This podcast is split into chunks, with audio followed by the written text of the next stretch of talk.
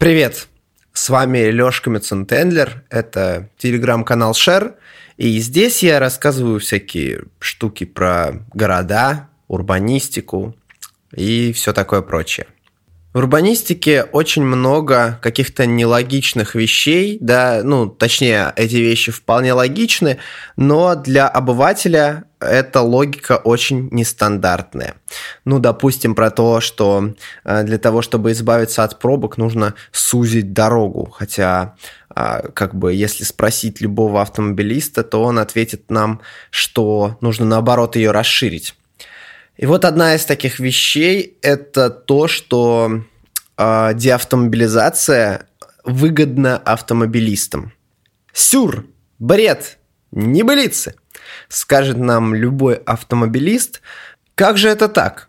Ему же повышают налоги, э, уменьшают э, ширину полос, делают город более пешеходным. Как же ему, человеку, который ездит на автомобиле, который любит ездить на автомобиле, которому это удобно, как же он от этого может выиграть? На самом же деле, деавтомобилизация – это комплекс мер – если мы просто возьмем и, допустим, а, сделаем конские налоги для всех автомобилистов, это не приведет э, вообще ни к чему. Просто автомобилисты будут а, очень ругаться и грустить. Для начала нужно дать людям альтернативу. И альтернатива – это, конечно же, общественный транспорт. То есть для начала нам нужно сделать, не знаю, трамвайную сеть или купить дофига новых красивых автобусов, или сделать выделенки для автобусов, или велодорожки по всему городу. Вот, кстати, с велодорожками тоже а, вот эта неправильная логика тоже работает.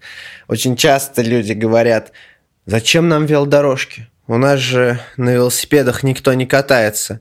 Ну, давайте тогда уничтожим все дороги, э, люди перестанут э, ездить на машинах и тоже скажем, а зачем нам строить дороги для машин? У нас же никто не ездит на машинах.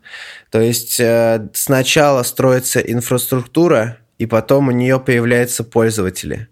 И, конечно же, в наших городах даже сейчас есть велосипедисты, но это, эм, это исключительные случаи. Вот в тот момент, когда вы сможете не бояться отправить своего ребенка в школу на велосипеде, да, по дорогам общего пользования, вот в этот момент э, велосипедисты начнут появляться, и люди начнут пользоваться э, инфраструктурой. Э, в массово имеется в виду. Ну, в общем, я надеюсь, вы поняли, как это работает.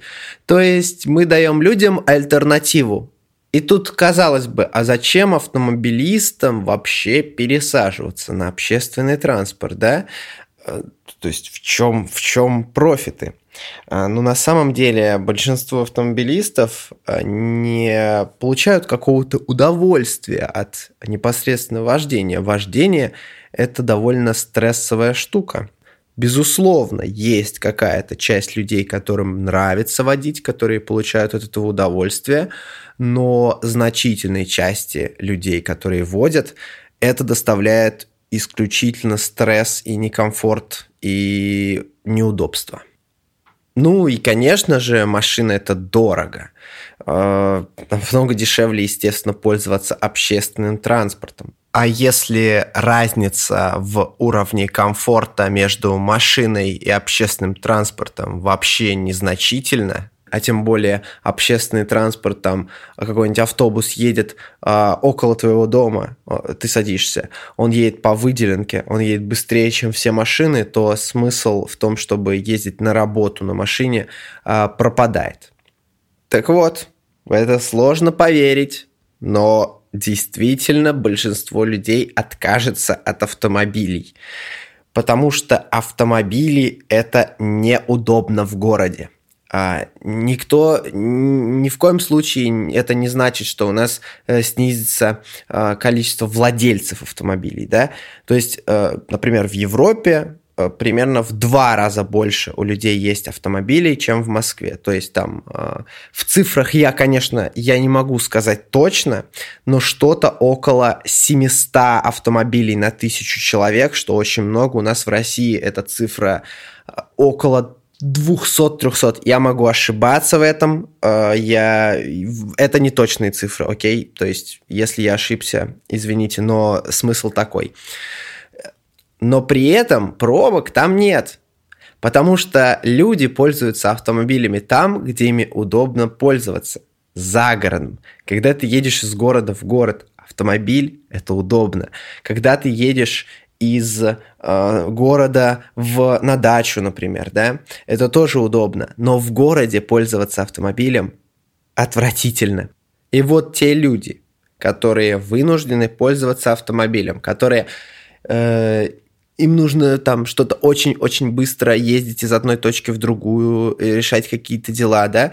А, вот люди, которые работают на таких работах, им будет намного комфортнее пользоваться автомобилем, потому что они те люди, которые не могут отказаться от автомобиля. Что они получат?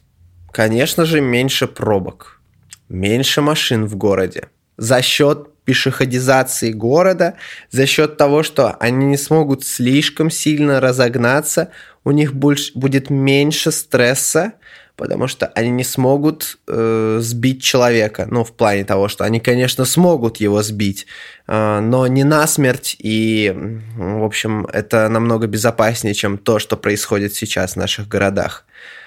Ну и что в итоге получается? Получается, что на самом-то деле нет никакого конфликта между автомобилистами и пешеходами, потому что ну, у всех автомобилистов есть дети, да, а, никто не хочет, чтобы их детей сбивали, например, все заинтересованы в том, чтобы город был комфортным, а вся проблема исключительно в какой-то вот этой вот логической ошибке, где человек, который становится мэром какого-нибудь э, города в России, почему-то решает, что рай для автомобилистов, что комфортная среда для автомобилистов, это когда все вокруг а, ездят на автомобиле.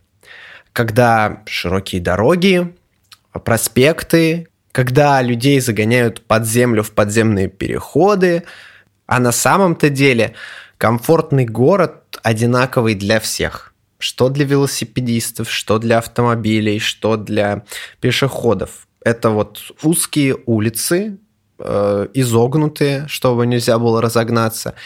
Если на этих улицах большинство людей будут предпочитать, э, например, поездки на велосипедах э, или пешком ходить или ездить на автобусе, то и автомобилистам будет намного лучше и приятнее.